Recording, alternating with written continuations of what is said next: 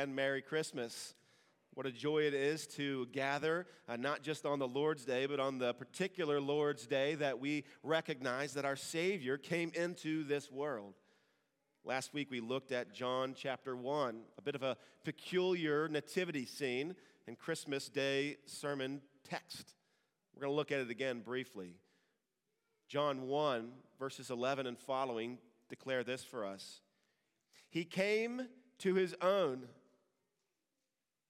and his own people did not receive him. But to all who did receive him, who believed in his name, he gave them the right to become the children of God, who were not born, who were born not of blood, nor of the will of the flesh, nor of the will of man, but of God.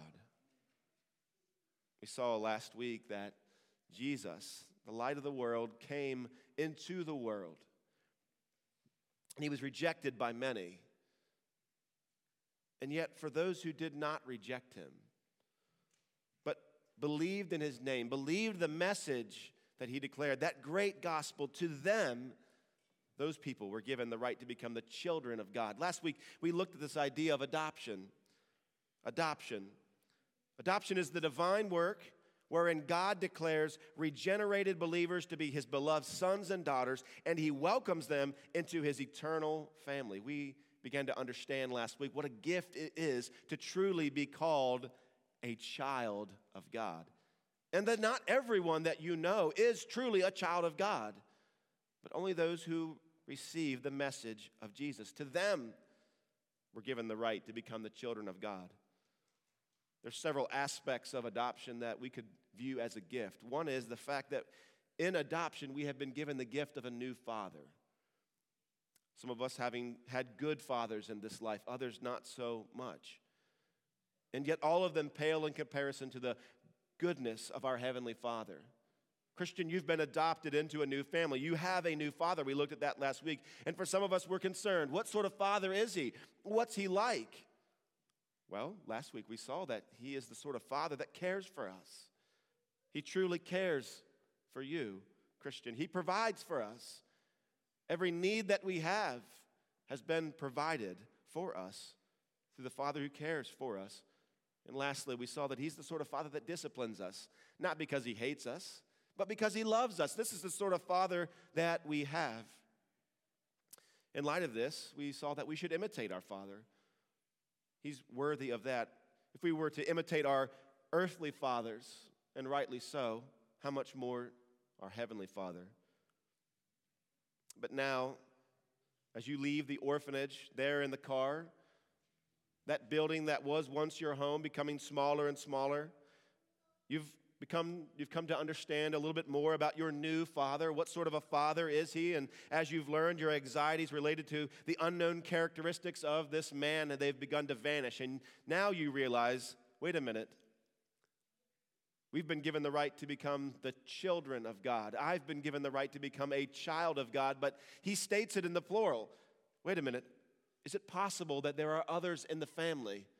And that in adoption, we've not just been given the gift of a new father, a good and heavenly one, but we've been given a new family as well.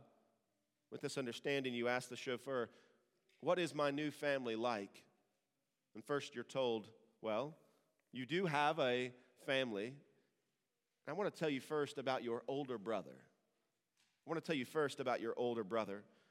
Romans chapter 8, verse 29 tells us, For those whom he foreknew, he also predestined to be conformed into the image of his son, in order that he might be the firstborn among many brothers. This is speaking of Jesus.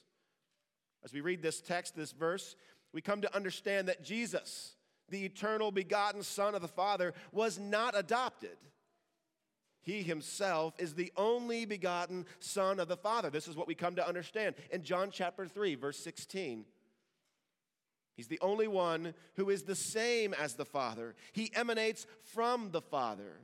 He existed for eternity past, pressed into time and space, begotten and taking on human flesh. You, dear Christian, you have been adopted, but your older brother Jesus, he is the one true Son he is the firstborn among many brethren. Being the firstborn as we read in Psalm 89 and, and there in Romans chapter 8, it implies preeminence in regard to his position. Again, it says, I will appoint him to be my firstborn, the most exalted of the kings of the earth. He's the firstborn. Which of us is first? Which of us is the oldest? Well, Jesus is the first. He is the true son, and we have been grafted in. We have been adopted into the family, and that through the work of our older brother. Many of us, having had older brothers, wonder if Jesus is an older brother, what sort of older brother is he? He's not the sort that is a burden to us, but one that is a blessing. He's not the sort that wishes that we would be removed from the family, but he is the sort that has worked to shed his own blood so that we can be brought into the family. He's not the sort that is jealous of the Father's love for you. He is the sort that has extended and demonstrated the Father's love in his own selfless acts as he imitates his Father.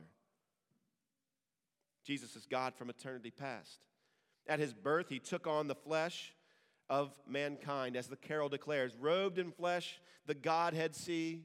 Hail the incarnate deity. Jesus is God who added to his divinity a human nature. He became a man, he would become like us so that we could become like him in some sort, so that we could be called brothers. That's the gospel. That's the good news that we are celebrating this morning.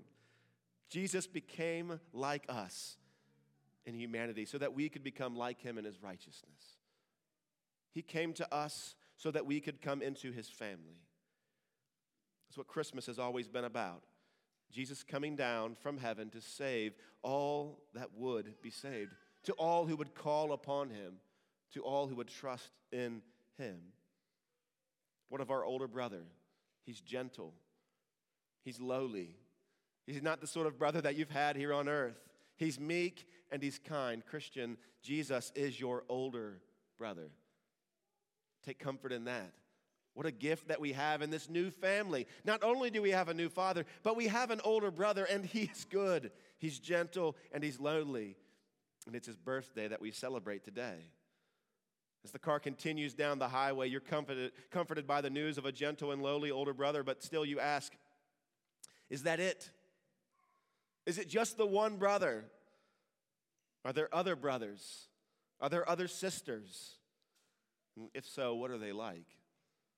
What is the response? Well, it comes to you yes, there are many brothers and there are many sisters.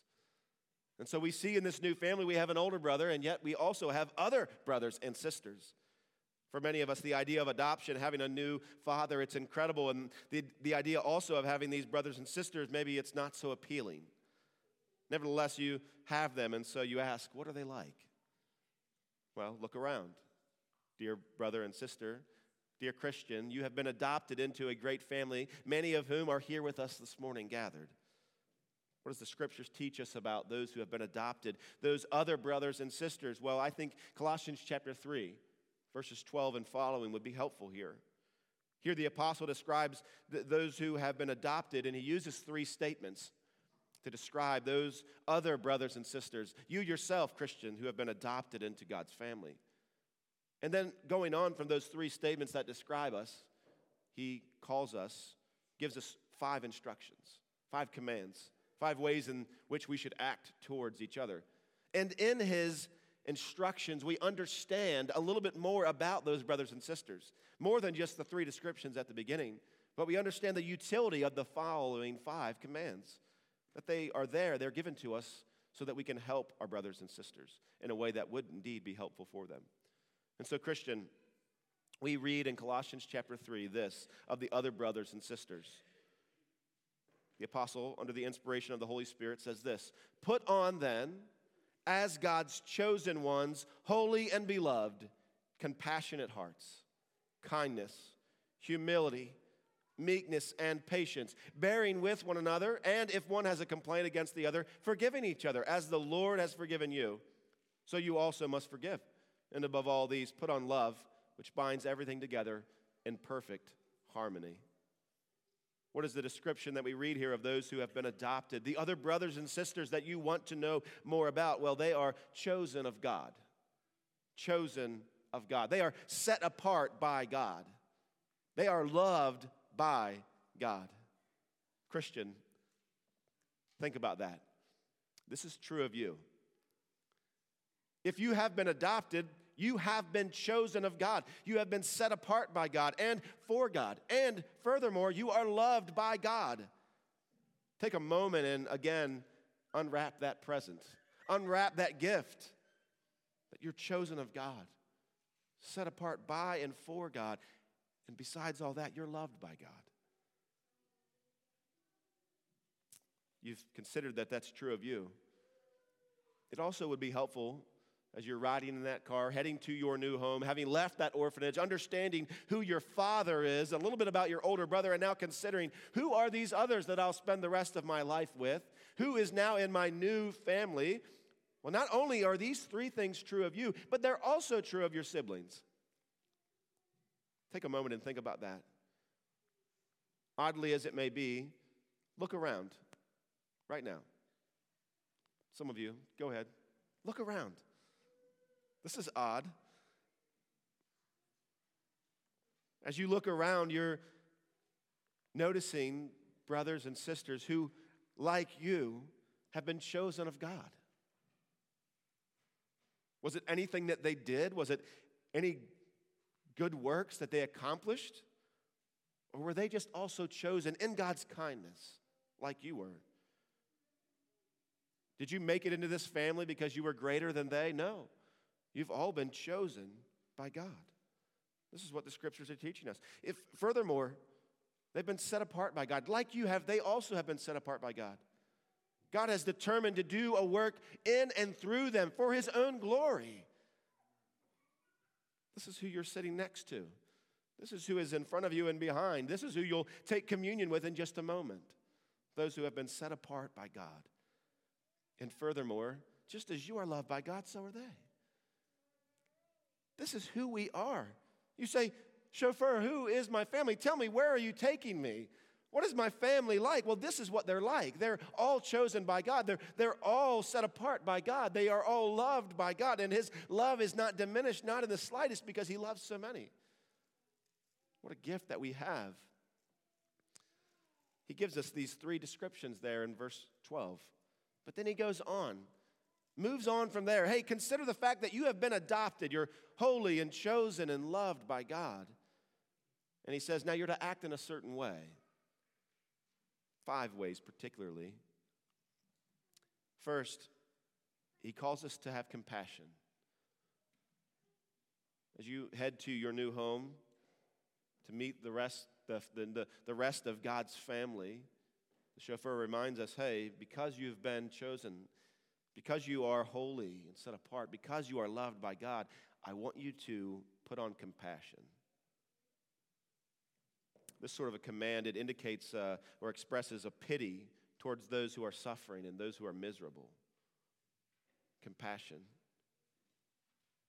It's a very powerful word, full of emotion.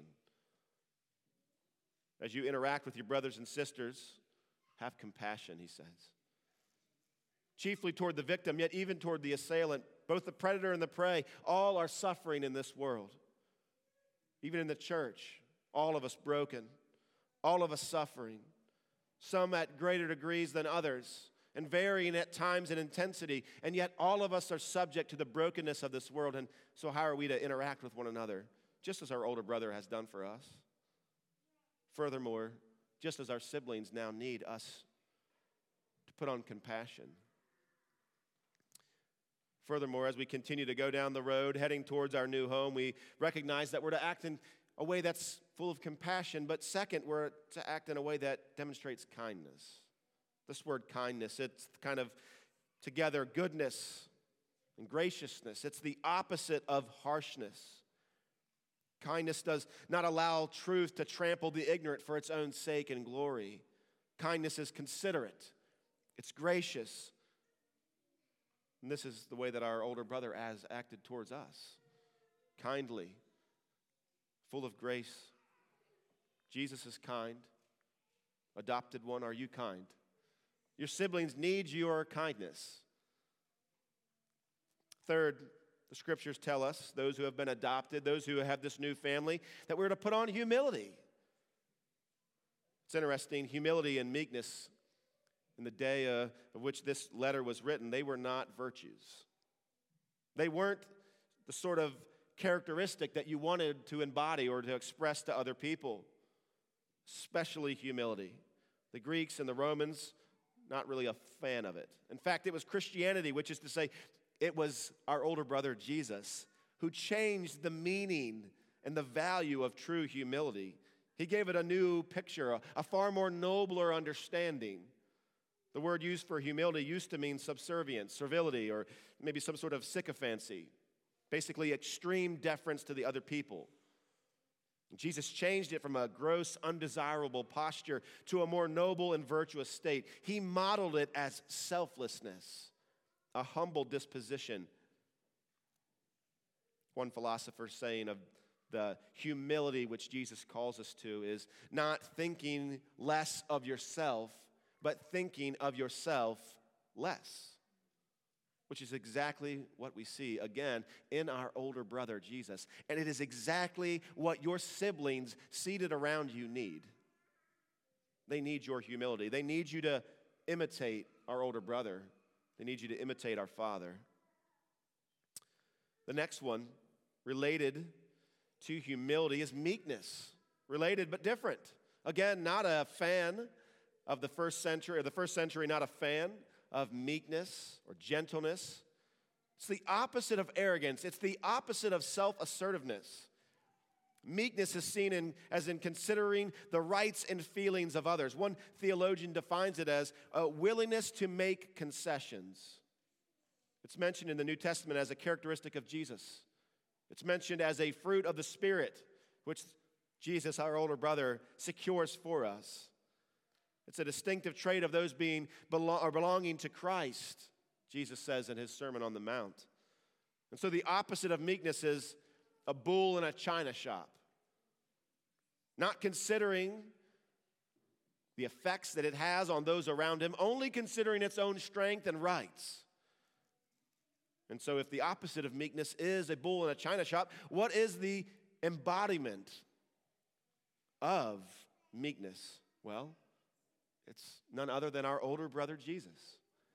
We view his life, incredible strength, under control.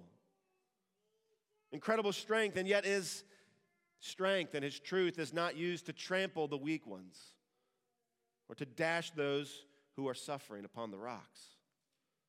Jesus is the picture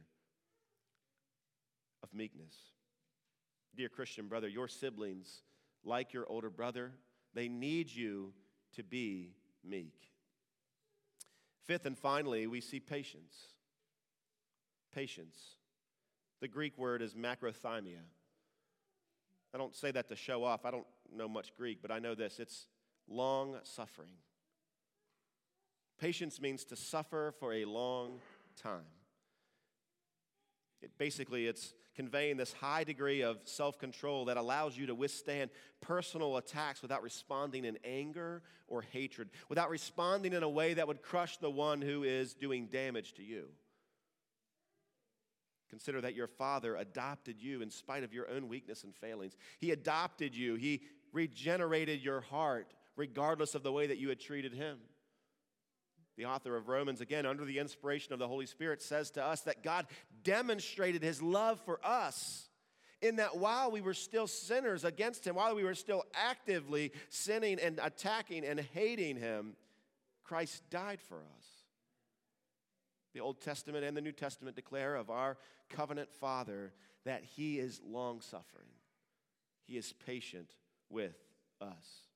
And just as our Father, has been long suffering with us, and our older brother has been long suffering with us, so are we to be long suffering to those around us.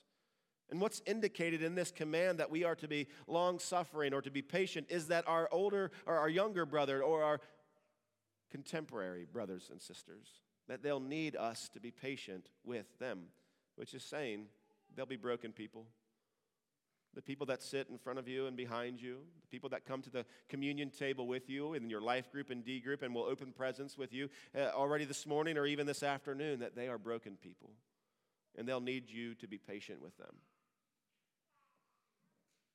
You'll notice that each of these five virtues that are embodied by Jesus, our older brother, are listed here, but not only are they embodied by Jesus and therefore we are to imitate them, but there's still another reason that we should put these things on, that we should act in these five ways towards other people, those who are in the, the body of Christ, those who have also been adopted. And that's that each of these five characteristics are what you needed, and they're what your brothers and sisters now need. Each of us are struggling with hurt and pain in our own lives. And so we need compassion. All of us bristled by the coldness of the world and the harshness of this life, and we need kindness. Everyone wearied by jostling for prominence, and we all need humility. Each of us trampled by the strong and the careless, we need meekness. None of us transformed overnight. We need patience. We are indeed a family, a new family, and we must consider each other as such. This is what we read in 1 Timothy chapter 5, verses 1 and 2. The apostle Paul writing to young Timothy in the church that he pastors, he's telling them a little bit about how they're to handle and interact with one another. The apostle is saying to Timothy, to the congregation, he says, Don't rebuke an older man, but encourage him as you would a father. Younger men, treat them as older brother, as, as brothers. Older women, treat them as mothers. Younger women as sisters, and do that in all purity. How are we to think of one another this Lord's Day, this Christmas Day? What sort of gift have you received? We looked last week, you've received a new father. You've been adopted and you've received a new father, and he's the good kind. But not only, Christian, have you received a new father, you have also received a new family. And what a gift your family is. How are you to treat your family? You're to treat them like a family. What about the older ones in the congregation? You, you treat them like a father. What about the older women in the church? We, you give them the honor and the respect and the love and the care that you would your own mother. Why? Because they are your sister, they are your family. What about the younger women? How should we treat them? We should treat them as sisters. Why? Because they are our sisters. We have been given a new family, we've been given a new father. How are we to celebrate? How are we to relate to each other?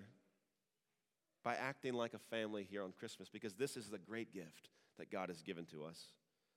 If I were to give you a main idea for you to, to chew on and consider, to meditate in between the opening of presents today, it would be this. One of God's greatest gifts is the family that we have been adopted into. One of God's greatest gifts is the family that we have been adopted into. A practical way to celebrate our adopted family is communion. Many of you will gather with your physical, genealogical families today.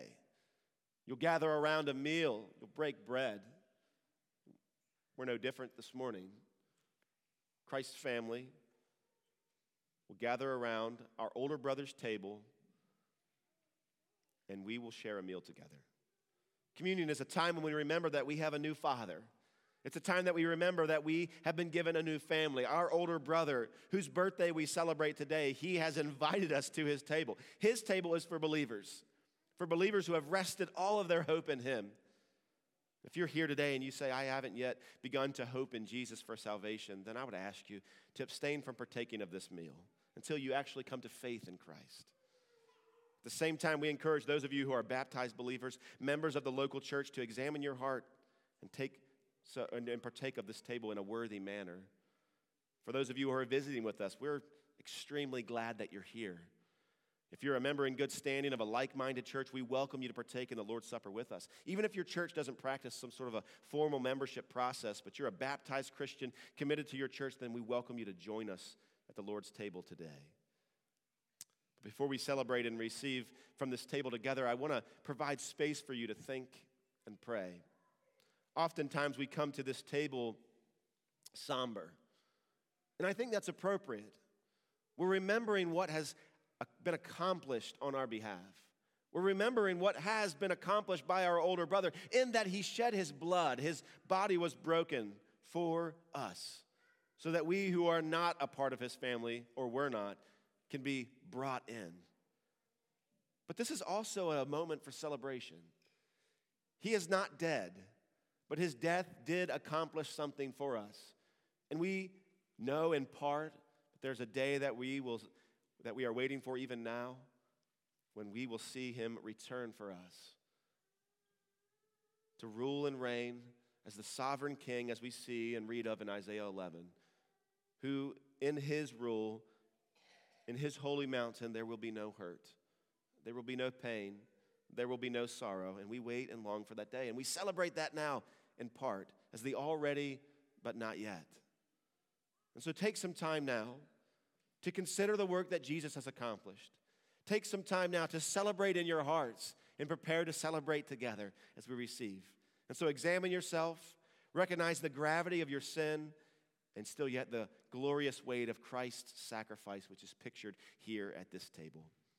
Church, I want to invite you into this time of reflection and celebration privately. 1 Corinthians 11 26 says this For as often as you eat this bread and drink this cup, you proclaim the Lord's death until he comes. What we've just done is proclaim the, our Lord's death. We've just proclaimed the death of our older brother, and yet wrapped up in the death of our older brother is his resurrection. And what he accomplished in that act, in that week of the Passion. What accomplished? What happened? We who were undesirable we who were unlovable, we who were filthy, we became something else. We became holy, chosen, and loved. Our older brother has given us a new father, and he has afforded us a new family. And that's exactly what we proclaim on this Christmas day. And how long will we declare it?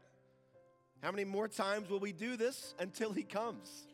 That's what our older brother told us to do. And so, in light of his command for us, I wanted to ask you to stand and respond to the Lord's table together in unison. What does the scripture say? Say it with me. God our Father, on this day we are reminded afresh of the coming of our Lord Jesus Christ. Sustain our faith and fix our eyes on him until the day dawns and Christ, the morning star, rises in our hearts. To him be the glory both now and forevermore. Amen. Let's pray. Father, what a gift. What a beautiful day. And still, this is some 2,023 times that your family has done such a thing. Reminded and looked forward to not or back to, just not to the promise of the coming of Christ, but to his return.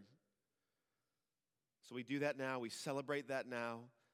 We pray that you'd continue to sustain our hearts and minds in Christ, that we'd continue to look to our older brother, that our faith would be resting in him alone for salvation, that we would help to continue as brothers and sisters to hold each other accountable and to help each other hold fast. Thank you for this good gift of a new father.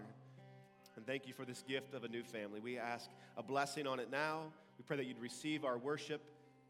Jesus, we say all of these things boldly in your name. Amen.